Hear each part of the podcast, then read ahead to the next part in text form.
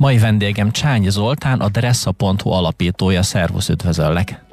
Szervusz, üdvözlöm a hallgatókat! Nagyon örülök, hogy tudunk beszélni ebben a csúnya téli december időben. Egyikünket sem söpörte el sem a havazás, sem az ónos eső. Már csak azért is örülök, mert hogy rengeteg szakmai szervezettől, nagy cégtől, világmárkától volt itt vendég a stúdióban, meg ebben a műsorban. Magyar KKV-ból hallottunk, láttunk, ismertünk sokkal kevesebbet, mint szerettünk volna. Igaz, hogy a te céged már nem egy apróság, KKV-nak nagyobb bacska, de mégiscsak egy magyar tulajdonú KKV-ról beszélünk a Dressa.hu esetében. De mielőtt erről beszélünk, hogy kerültél a divat szakmába, a kereskedelembe? Hát ha egészen távolról kezdeném a na- nagymamám. Akár, most még van időnk. most még van időnk, de valóban édesanyám női méretes szabóságot üzemeltetett, működtetett. Ezt még a régi Jugoszlávia területén Vajdaságban, ugyanis mi onnan származunk, és gyerekkoromban én voltam az egyik segédje, egészen konkrétan én voltam a kombehúzó. Ugye abban az ivatban, Ez egy kis rászak, szerintem egy megtisztelő feladat lehetett a maga idejében. Egyébként igen, igen, igen. Nagyon szórakoztató. Nagyon irigykedtek, a barátaim nagyon irigykedtek, mert hogy ugye egy női méretes szabóságról van szó, ami ugye azt jelenti, hogy minimum kétszer kellett a hölgyeknek és a fiatal lányoknak jönni próbálni. Meg lehet, hogy nem a... csak a gombok miatt kedvelted ezt a munkát, hogy igen, és mindig azzal cinkeltek, hogy szeretnének eljönni meg, hogy nem igaz, hogy nem leskelődik a függöny mögül, meg egyebek. És tényleg nem igaz. Igen, és, és ugye abban az időben még nem, és tényleg nem igaz, igen, meg ugye mobiltelefon sem volt még akkor, olyan könnyen felvételeket közvetíthettünk volna, de egyébként is nem, tehát ugye ez egy családi vállalkozás volt, sőt ugye legtöbbször ezt ugye édesanyám egyedül csinálta, vagy pedig egy-két segédje volt, az pedig, hogy mi besegítettünk még a család a többi tagja, az, az egy ö, külön történet. Egyébként ugye ott elkép, volt egy, nekem volt egy elképzelésem, ugye egy a, apai nagyapám kereskedői vénáját azt mondják, hogy valamilyen szinten örököltem, ő, ő ismert sertéskereskedő volt a két háború között, és a nagyvilágba sokfele szállított élőállatokat, élőállatokkal kereskedett, és ugye az egy elég kemény biznisz a maga értelmében, és ugye én őtől leörököltem állítólag ilyen kereskedelmi vénát, ez családi legenda maradjon ennyi, de viszont ugye magával, a, magával az, hogy ruházat és textil és ilyesmi, tényleg korai gyerekkoromban kerültem kapcsolatba. Én, mint fiatal kamasz, ugye látva azt, hogy hogyan lehet tovább menni, vagy hogyan lehetne tovább menni, vagy hogyan tudnám édesanyámat kímélni, hogy kevesebbet dolgozzon, de valahogy hatékonyabban. Én nagyon kapacitáltam, hogy valamilyen butikot, valamilyen üzletet nyissunk, és, és, és ne csak egy darab készüljön mindenben, hanem több darab készüljön, és ugye abban az időben nagyon divatok voltak a butikok, és ugye a butikok mindenki készített magának kollekciót, mint ahogy ma is ugye a designerek, ugye a designer fiatal divattervezők meg e, ugye készítenek maguknak kollekciókat, kis szériás kollekciókat. Ugye most nagyjából egy ilyen 31 néhány évvel ezelőtti időszakról így van, beszélünk. Így van, bocsánat, igen, ez így kimaradt hirtelen, hogy ez a 80-as évek végeről beszélünk, 80-as évek közepe végéről beszélünk, és ugye hát ez nem hiúsult, ez nem jött össze, viszont ugye a 80-as évek legvégén, amikor összeházasodtam feleségemmel és cégtársammal, tulajdonos társammal a mai napig, akkor velük, vele elkezdtünk egy vállalkozást, összejött egy jó kis csapat, egy jó ért, egy ügyes értékesítő, mi és még egy gyártó, és gyakorlatilag az Adrián végig 20-25 városban megszervezte a harmadik társunk az értékesítést, mi pedig innen a föntről északról szerveztük a gyártást, és már akkor is csomagban küldtük le a különböző városokba a, a megrendelt termékeket, amikor mentek ki a standokra, és külföldi turisták vásárolták. A bizony, bizonyos akkor... szempontból megelőztétek a korotokat, meg valamennyire a Dressa.hu előképenek, és tekinthető Igen. ez a történet, csak Igen, hát közbeszólt a történelem. Igen, itt ugye röviden csak farmeringeket vartunk és sapkákat, és hát gyakorlatilag, ahogy mondod, a történelem közbeszólt, ugyanis kitört a délszláv háború, és ugye ennek itt, ennek itt, ez itt így megszakadt, tehát itt így vége lett és akkor a határ túloldalára költöztünk, egészen konkrétan csak 40 kilométer jöttünk északra, Szabadkáról Szegedre, és Szegeden próbáltuk tovább vinni az életünket. Hát ez az a pillanat, amikor, amikor egy nagyon szomorú ponthoz érkeztünk, ez a délszláv háború, noha nem kellett átélnem már, mint azon a határnak azon az oldalán, de még visszagondolni, és elég szörnyű, hogy ez 30 évvel ezelőtt Európában megtörténhetett. Most mindkettőnk meg a hallgatók vigasztalására inkább hallgassunk valami nagyon jó zenét, hogy visszatérjen a hang hangulatunk, és akkor folytassuk innen. Mai vendégem Csányi Zoltán, a Dressa.hu alapítója. Szóval odáig eljutottunk, hogy volt egy ígéretesen induló vállalkozás, behálóztátok a régi Jugoszláviát, vég a tengerpartot, aztán közbeszólt egy nagyon-nagyon csúnya történelmi esemény, ki sem mondom a nevét még egyszer, nem akarok hallani róla, főleg beszélni róla. Ti viszont átköltöztetek a határ innenső oldalára Szegedre, és újraindult az aktivitás. Mi történt konkrétan? Hát igen, ugrottunk egy, ugye nem sok opciónk volt, tehát ha nem akartunk részt venni abban az, e, azokban az eseményekben, akkor csak az volt, hogy éjszakra. Már pedig nem akartatok, ami elég, Már elég egyértelmű. Nem igen, nem akartunk, és viszont ugye amikor á, megérkezel, akkor tudatosul benned és veszed észre, hogy ja, hát itt ugye itt nem ismerünk senkit, kapcsolati tőke nulla, tehát úgy semmi, tehát teljesen tényleg a... Te, azért ez egy elég, elég borzasztó állapot, tehát be, be, belecsöppenni mégiscsak egy Igen. másik országba, akkor is, hogyha az anyanyelvedet beszélik ott, meg egy másik városba, ahol ahol úgy körülnézel, hogy na jó, akkor nem ismerek senkit. Okozta az egész történetet, ahogy e, három és fél éves ikergyermekeinkkel tettük meg mindezt a kalandos utat át a határon némi minimális bútorokkal Szegeden béreltünk egy lakást, ahol elkezdtünk e, ahol megalapoztuk azt, hogy na jó, akkor itt most, most nyugodtan a fekhetünk le ma este, és holnap este nyugodtan ébredhetünk, nem, fognak jönni, nem fog jönni katonai rendőrség, meg egyebek. Szóval te, te tényleg szó szerint a semmiből kezdtél építkezni? Abszolút, abszolút, abszolút. Tehát, és ugye amit még azon túl, hogy a semmiből, a kapcsolati tőke hiányából is, mert ugye nem itt jártam iskolában, nem itt voltak a, tehát senki nem volt ismerős, még, de még rokoni szinten sem. Tehát itt teljesen így a, a, a sötétségben. Voltak viszont odaátról barátok, akik szintén, ugye abban az időben azt mondják, hogy olyan 25 ezeren voltak itt Szegeden, akik utána vagy visszamentek, vagy tovább mentek északra, vagy tovább mentek más országokba, de voltak, volt egy időszak, amikor állítólag itt ilyen 25 ezer Szeged környékén, tehát itt a dél, délen, hogy annyian voltunk itt a Vajdaságból vagy Északról.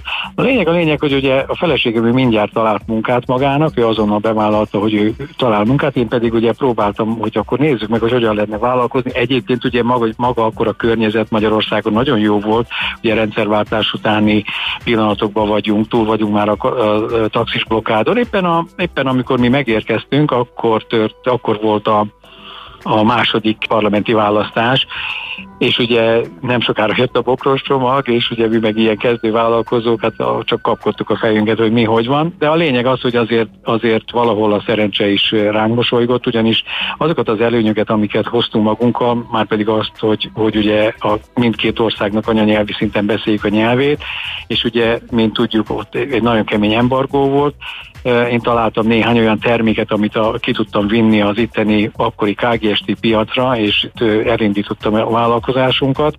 Amit ugye magában 92-ben alapítottunk, de valójában valós tevékenység az úgy igazából 94-be kezdődött el, és ott kiderült nagyon gyorsan, hogy az, amire én, amiben én belenyúltam, az egy nagyon-nagyon jó dolog. Egészen konkrétan talbetéteket értékesítettünk akkor a szegedi piacon, és azon túl pedig ugye a, ismerve a, a, a szerb nyelv ismeretében ugye könnyen tudtunk értékesíteni azoknak a szerb bevásárlóknak, akik Szerbiából érkező bevásárlóknak, akik ugye az embargó miatt jöttek át, és, és, és ugye hétköznapi és egyéb fogyasztási cikkeket vásároltak. Miközben ugye a, a, a talbetét az egy nagyon fontos dolog, de mégiscsak egy viszonylag szűk piaci szegmens. Ez egy abszolút egy nispiac, tehát ma azt mondanánk, hogy ez egy nispiac, ehhez képest mi hatal. Ugye a piacról tudni kell röviden annyit, hogy ugye mindenki is, is másolják egymást a piacosok. Tehát, hogyha valaki cipőt árul, akkor a három nap múlva a szomszédja is ugyanazt a cipőt próbálja meg eladni, stb. stb. Tehát ez a, úgy szoktuk mondani, így kereskedőkörök, vagy kofa szindróma, tehát így lemásolják egymást az emberek, és ugye ez az egyedi ötlettel jelentünk meg a, mi a piacon, és a, nagyon rövid idő alatt ugye már hét standon értékesítettük a talbetéteket, és nálunk a talbetétek és hosszú sor állt, és senki nem tudta, hogy ezt honnan szerezzük be, ugyanis ezt egy olasz kapcsolaton keresztül eh, tudtuk beszerezni, és így nagyon egyediek voltunk, úgyhogy ezzel gyakorlatilag megalapoztuk a, a, a vállalkozásunkat, hogy, hogy, hogy mindjárt, mindjárt látható volt az, hogy aha, hát működik ez, tudjuk mi ezt csinálni. És akkor és ki lehetett lépni a piacról ki lehetett lépni a nispiacról, jöttek hozzá a harisnyák, jöttek hozzá az oknik, jött az első bérelt üzlet, jött az, ö, majd ugye az ingóságaink értékesítése és ingatlanaink értékesítése után ö, tudtunk vásárolni Szegeden ö, ingatlant, saját üzletet, megnyílt a saját üzlet, ez már 95, 96-tól fölfele pedig ugye nyitottuk sorba az üzleteket, jöttek a megkeresések, ugye megkerestek bennünket abban az időben Harisnetiszkon néven futottunk, és akkor Orosházán, és Csabán fővárosban is volt a e, nagy kereskedésünk, úgyhogy megindult az üzlet, és a 90-es, 95-től az ezredfordulóig hát egy folyamatos növekedésbe és építkezésbe voltunk. No, hát akkor láttuk egy reményteli vállalkozás első éveit, az első nehéz pillanatoktól kezdve addig, hogy beindult a bolt, de hogy mi nőtt ki ebből, hiszen a műsor elején megígértük, hogy a deressa.hu-ról lesz szó, hogy mi nőtt ki ebből, ezt egy picit később beszéljük, meg most zenét hallgatunk, és akkor ide visszatérünk. Szóval többször is elmondtam, hogy a Dressa.hu alapító, és most már majdnem ott járunk, ahol a Dressa.hu-t megalapított, de azért még nem teljesen. Beindult az üzlet, nőtt a hálózat, voltak boltok, offline boltok, rendes, igazi eleven boltokban árultatok eleven embereknek, és aztán történtek dolgok, már a webshop, az első webshop is megszületett. Azzal azért megelőztétek a korotokat. Igen, igen, hát gyakorlatilag ugye az történt, hogy tényleg nagyjából majdnem minden, minden megyeszékhelyen volt már, ugye itt már a talbetéteken és harisnyákon túl már fehér nemű is van, és már zoknik is vannak, és, és van már, beindul majd a saját gyártás is a 2000-es évek legelején, és folyamatosan ugye bővítettük a viszonteladói hálózatunkat, mivel mi importőrök voltunk, tehát gyakorlatilag importáltuk a harisnyákat és, és egyéb dolgokat, ezért ugye ezeket elhelyeztük nagykereskedésekben, megyeszékhelyeken, ahova jártak kiskereskedők, és egészen akkor ugye a harmadik lépcsőbe jutott el a fogyasztóhoz a termék, úgymond. Majd pedig ugye úgy éreztük, hogy ez a 2000-es évek legelején, mivel nekünk a főprofilunk akkor még a harisnya volt, a, a harisnya az úgy, a női finom áru, mint női finom harisnya, ez kezdett így kimenni a divatból, elkezdtek a hölgyek nadrágot viselni. Már nem volt szabály az, hogy a nem tudom, különböző irodákba és számos cégnél policy volt, hogy már pedig a hölgyeknek tessék szoknyában is harisnyanadrágban megjelenni, mert az a nőies. Ez a 2000-es évektől errefele folyamatosan egyre kisebb jelentőségű volt, és így lehetett érezni, hogy a harisnyákkal nem fogunk tudni sokáig fennmaradni, váltani kell, módosítani kell a, a pályánkon. Soha nem gondoltam, hogy az emancipációs folyamatnak van egy ilyen árnyoldala is, de akkor már is tanultam valamit. Egyébként igen, tehát ugye gyakorlatilag, ha harisnya kereskedő vagy, és azt látod, hogy mindenki nadrágba jár, akkor, akkor elég gyorsan szomorú leszed, és rájössz arra, hogy az üzleti tervben leírt számok, ezek nem fognak megvalósulni, mert egyszerűen így nem fognak tudni megvalósulni, tehát valamilyen helyettesítő termékkel menekülési útvonal kell, vagy ahogy szokták mondani, ugye meneküljünk előre, és a meneküljünk előre Ugye ilyenkor mindig jön valami, nekünk jött egy olyan lehetőség, hogy egyik olasz barátunk éppen akkor szállt ki az ő fehérnemű varodájából, és ezt a lehetőséget felkínálta nekünk, hogy egy Hát akkor ugye ez 2001-2002-ről beszélünk most már, akkor egy meglehetősen modern uh, varodanak számított, ezt letelepítettük Szegedre, és be is indítottuk a fehérnemű gyártást, és ugye a fehérnemű női és férfi fehérneműt készítettünk, és ezeket ugye együtt a harisnyákkal és zoknikkal helyeztük el a nagykerekbe és ugye mivel azért ez látszott, hogy ez sem, lesz, ez sem lesz egy tökéletes, mert menet közben pedig ugye jöttek már a távol-keleti boltok nyíltak sorra, és lehetett látni, hogy ezek egyre erőteljesebben jönnek, plusz ugye a hipermarketek is terjeszkedtek, és ugye itt ugyanazon a szinten voltunk, ugyanazokkal a termékkörökkel, és akkor azt mondtuk, hogy jó, akkor, akkor keresünk egy új helyet, és én, mint egyébként műszaki ember, nekem kapóra jött az, hogy hát akkor internet, de ha már internet, akkor fehér nem értékesítünk akkori barátaim próbáltak erről lebeszélni, de mégis hogy gondolod, hát nem lehet melltartót eladni interneten, de hát én azt mondtam, hogy igen, de próbáljuk meg, majd meglátjuk, mi sül ki belőle. Hát, kisült valami, de igen, tényleg érdekes, tehát, tehát, hogy valami nagyon újat találtatok, hogy 2001-2-3 környékén az internetes kereskedelem, az e-commerce az egyáltalán nem volt benne a levegőben.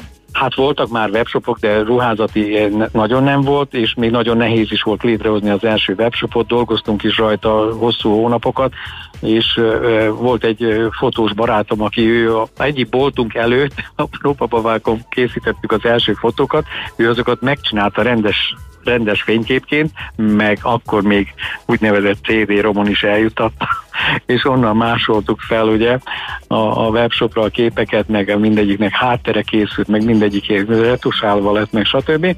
Hát a, a 20 évvel ezelőtti internetről szerintem sokan tudnánk anekdotázni, hogy miket kellett megérnünk, és miket használtunk, igen. és hogy működött. De végül is igen, működött. Igen, nagyon érdekes. Igen, nagyon, hát megindult ugye, és gyakorlatilag ugye az élet azt hozta, hogy menet közben pedig ugye ezekből a 2003-as próbálkozásból az lett, hogy nagyon gyorsan bebizonyosodott, hogy hát akkor szépen lassan be lehet zárni a boltokat, és ugye a csúcson nekünk 9 boltunk volt, és 2011-ig, 2003-tól 11-ig az összes boltunkat bezártuk, és 11-től már csak online térbe vagyunk jelen. Úgyhogy igen, jó döntés volt, és jó döntés volt a korai döntés, mert most arra hogy elmondhatjuk, hogy nagyon sok vásárlónk van, nagyon sok visszatérő vásárlónk van, és ez biztosítja azt, hogy a, a ma már dresszának, ugye menet közben itt 2018-ban sikerült egy sikeres akvizíción lettünk túl, amikor is a Wallis csoport úgy döntött, hogy kiszállnak a ruházati kereskedelemből és az online-nak ebből a részéből is a cipőplázát és a dresszát és egyéb portfólióhoz tartozó dolgaikat értékesítik. Mi bejelentkeztünk erre a tenderre, erre a lehetőségre, és hát egy háromkörös folyamat mentén fél év tárgyalás és egyezkedés után 2019. március 8-án nőnapon, egy ilyen jelképes napon írtuk alá a szándéknyilatkozatot, és hát aztán nagyon gyorsan meg is történt a akvizíció. Nos, akkor e- egy nagyon fontos ponthoz érkeztünk, de mivel itt az ideje zenét és hallgatni, most megállunk, és hogy hogy is történt ez az akvizíció, kivet meg kit és miért volt ez jó, ezt a következő néhány percben tisztázok. Mai vendégem Csányi Zoltán, a Dressa.hu alapítója, akivel az előbb eljutottunk odáig, hogy a Dressa.hu tényleg létrejött, volt egy biznisz a Wallisszal, hogyan is tört, kivet meg kit és kinek volt ez jó? Neked biztosan remélem, mert úgy tűnik, hogy elégedett vagy vele. Igen, igen, igen, nekünk abszolút ez egy, ez egy sikertörténet, ha mondhatjuk úgy, vagy úgy, szóval így, is mondjuk, hogy nekünk az eddigi életünk és a magyarországi eddigi karrierünknek ez a, ez a csúcspontja, fény, fénypontja, hogy, hogy, hogy egy ilyen, ilyen volumenű dolgot le tudtunk bonyolítani. Ugyanis mi nagyon sokáig, ugye, ahogy említettem, Harisin Diszkont néven futottunk, majd ennek egy ilyen rövidített HD sopos, ilyen műszaki rossz irányú brandírozás mentén bugdácsoltunk egy néhány évig, és egy fejlesztési tervünknek az egyik sarkalatos pontja volt, amit 2016-ban fektettünk le egy öt éves tervet, és abban mindenképpen benne volt, hogy rebranding, rebranding, és mi nagyon sokat készültünk erre, hogy valahogy rebrandeljük magunkat. Ugye kettőféle út van, vagy megveszel egy jó hangzású nevű valamit, ha van eladó, és vagy pedig kitalálsz valamit. Na most ugye, mivel nem volt semmi a láthatáron, hogy eladó, csak az volt, hogy ki kell találni valamit, a kitalálással izzadtunk, meg ügynökségekkel izzadtunk, hogy kijöjjenek valamilyen jófajta, jó, jó, jó dolgok, de nem jött ki semmi. Majd ugye a Dressa, mint egyik fő konkurensünk az online térbe, ugye ők csak online jelentek meg 2014-ben, 14 végén, 15 elején. Ők önállók megjelent ez a végkiárusítás felirat a webshopban, mi ugye napi szinten figyeltük úgymond őket, mert ugye számos termékkörben ö, abszolút konkurenciák voltunk, és egymástra licitáltunk a, a Google és egyéb hirdetési csatornákon és mi azonnal bejelentkeztünk, hogy jó napot kívánok, akkor minket ez érdekel, mondták, hogy mi a menet, hogy kell, kivel kell kezdeni, hol kell kezdeni, és akkor belevágtunk ebbe a történetbe. Van, van az a pillanat, amikor az ember nagyon megkedveli a konkurensét. igen, igen, igen, bár akkor ugye még az elején még nagyon nem látszott, hogy ebből hogy ebből mi majd hogy fogunk kijönni, vagy egyáltalán hogy tudunk majd ezzel mi megbirkózni, és hogy mi, mi lesz ezzel, de azt tudtuk, hogy jó lenne, ha, ha, ha, ez, ha ez összejönne. Egyébként poénból, amikor ugye annak idején kiderült, hogy egy milyen, milyen kemény konkurencia vagyunk egymásnak, az egyik munkatársam meg is említette akkor, hogy hát ha nem tudjuk őket legyőzni itt az online térbe, akkor vásároljuk fel őket. De hát ugye ez Keményen, az, hogy igen. valaki felvásárolja valamit, azért az elég illuzórikusnak tűnt, viszont ugye eljutottunk odáig, hogy létre tudott jönni ez a szerződés, mi fel voltunk készülve, már arra évekig készültünk, ugye két és fél-három évig készültünk a rebrandingre, és amikor úgymond nekünk ez egy startpisztoly volt, amikor aláírtuk a szerződést, és gyakorlatilag mi három hónap alatt teljesen átbrendeltük magunkat, de annyira, hogy az, az évi, 2019. évi év internetes kereskedője versenyen még HD shopként indultunk, dresszaként fejeztük be, és ott mindjárt a dresszaként elhoztunk egy összesített második helyet, és egy környezetvédelmi külön díjat a Zoknicsere programunkkal. Tehát Ugye ez az a... megnyertél egy versenyt, amin el se indultál eredetileg. hát eredetileg igen, nem nyertem meg, másodikak lett. Második, második, az se rossz. Igen, igen, tehát, igen, nem annyira rossz, igen, olimpián is szép az ezüstérem. Tehát gyakorlatilag, és az Ognicsere programunkkal pedig egy külön környezetvédelmi külön díjat kaptunk, ugyanis nekünk ez a programunk 2014-ben indult, mégpedig abból a megfontolásból, hogy az új zoknik eladásán túl nekünk a használt zoknikkal is lenne dolgunk, ugyanis mindenki, ha kiukad az zoknia, nem tud más tenni, mint hogy kidobja a szemétbe, mert hát kiukat, nem? Hát kimegy, elkerül a szemétbe, vagy egyáltalán elkopott. És mi ezt megpróbáltuk összegyűjteni, és szerveztünk erre egy, kitaláltunk erre egy programot, ami hát ma már nagyon sikeresen működik, és a 23. tonna azoknit gyűjtjük össze szerényen, ahhoz képest, hogy mennyit össze lehetne gyűjteni országosan, de ez egy nagyon jól működő program, és az egyik büszkeségünk e, itt a cégen belül. Próbálom elkezdeni. Egy 10 milliós országban hány tonna zokni keletkezik egy évben? Felmértétek már? Igen, nagyon pontos benchmarkjaink vannak, egész pontosan. Kérlek szépen, kettő és fél kiló zokni jön össze átlagosan egy négytagú családba évente. Ha azt mondjuk, hogy van kettő, két és fél millió négytagú család, nem tudom hány négytagú család, szóval a négytagú családokat, ha felszorozok két és fél kilóval, akkor valami nagyon-nagyon nagy szám jön ki, és ebből mi ezt mindössze 23 tonnát tudtunk eddig összegyűjteni 7 év alatt, tehát ez egy nagyon-nagyon szerény eredmény, és még nagyon-nagyon sok munka vár ránk de ugye ezt mi non-profit tesszük, tehát mi úgy, úgy, úgy érezzük, hogy nekünk ezzel a dolgunk van, nekünk foglalkoznunk kell a, a használt zoknikkal. Ugye ezekből a használt zoknikból van egy partnerünk, aki ezt feldolgozza, ő értékesíti, mi ezt mi neki díjmentesen adjuk át, és tűnemezelt filc készül belőle, és ez a tűnemezelt filc pedig ugye csőszerelők használják, bútoripar használja, egészen újszerűen pedig festők használják, hogyha valahol festenek, akkor ezt leterítik, és, és azon mennek létrával, meg a, ebbe csöppen bele a festék, és egészen csodálatos érzés volt, ez ugye export termék, és két éve a pandémia előtt voltunk Düsseldorfba egy ruházati kiállításon, és a szállodába a szomszédos helyiséget felújítá, ö, kezdték felújítani, és hozták a német mesterek, és tekerték le a, ezeket a tekercseket, amik itt készülnek Magyarországon, magyar zoknikból, és addig még festettek, addig oda csöpögött a festék, tehát hogy a magyar használt zoknik azok Németországba végezik. Óriási. Az, hogy ebben a műsorban többek között nekem, hogy mindig tanulok olyan új dolgokat, amikről sejtésem sem volt. Íme a magyar használt zokni már megkezdte diadalútját a német piacon. Nagyon jó hír, akkor erre hallgassunk zenét és folytassuk innen. Mai vendégem Csányi Zoltán, a Dressa.hu alapítója, akitől az előbb megtudtuk, hogy a használt, elhasznált lyukas zokni nem valamiféle fölösleges kidobandó tárgy, hanem egy fantasztikus exportcikk. Ezzel egyúttal be is léptünk egy olyan területre, amiben a műsorban nagyon fontos számunkra, a környezettudatosság, a fenntarthatóság területére. A használt zoknit újrahasznosítjátok, exportáljátok, remek dolgok készülnek bele, de gondolom nem ez az egyetlen aspektusa a környezettudatosságnak a adressa.hu életében, tevékenységében.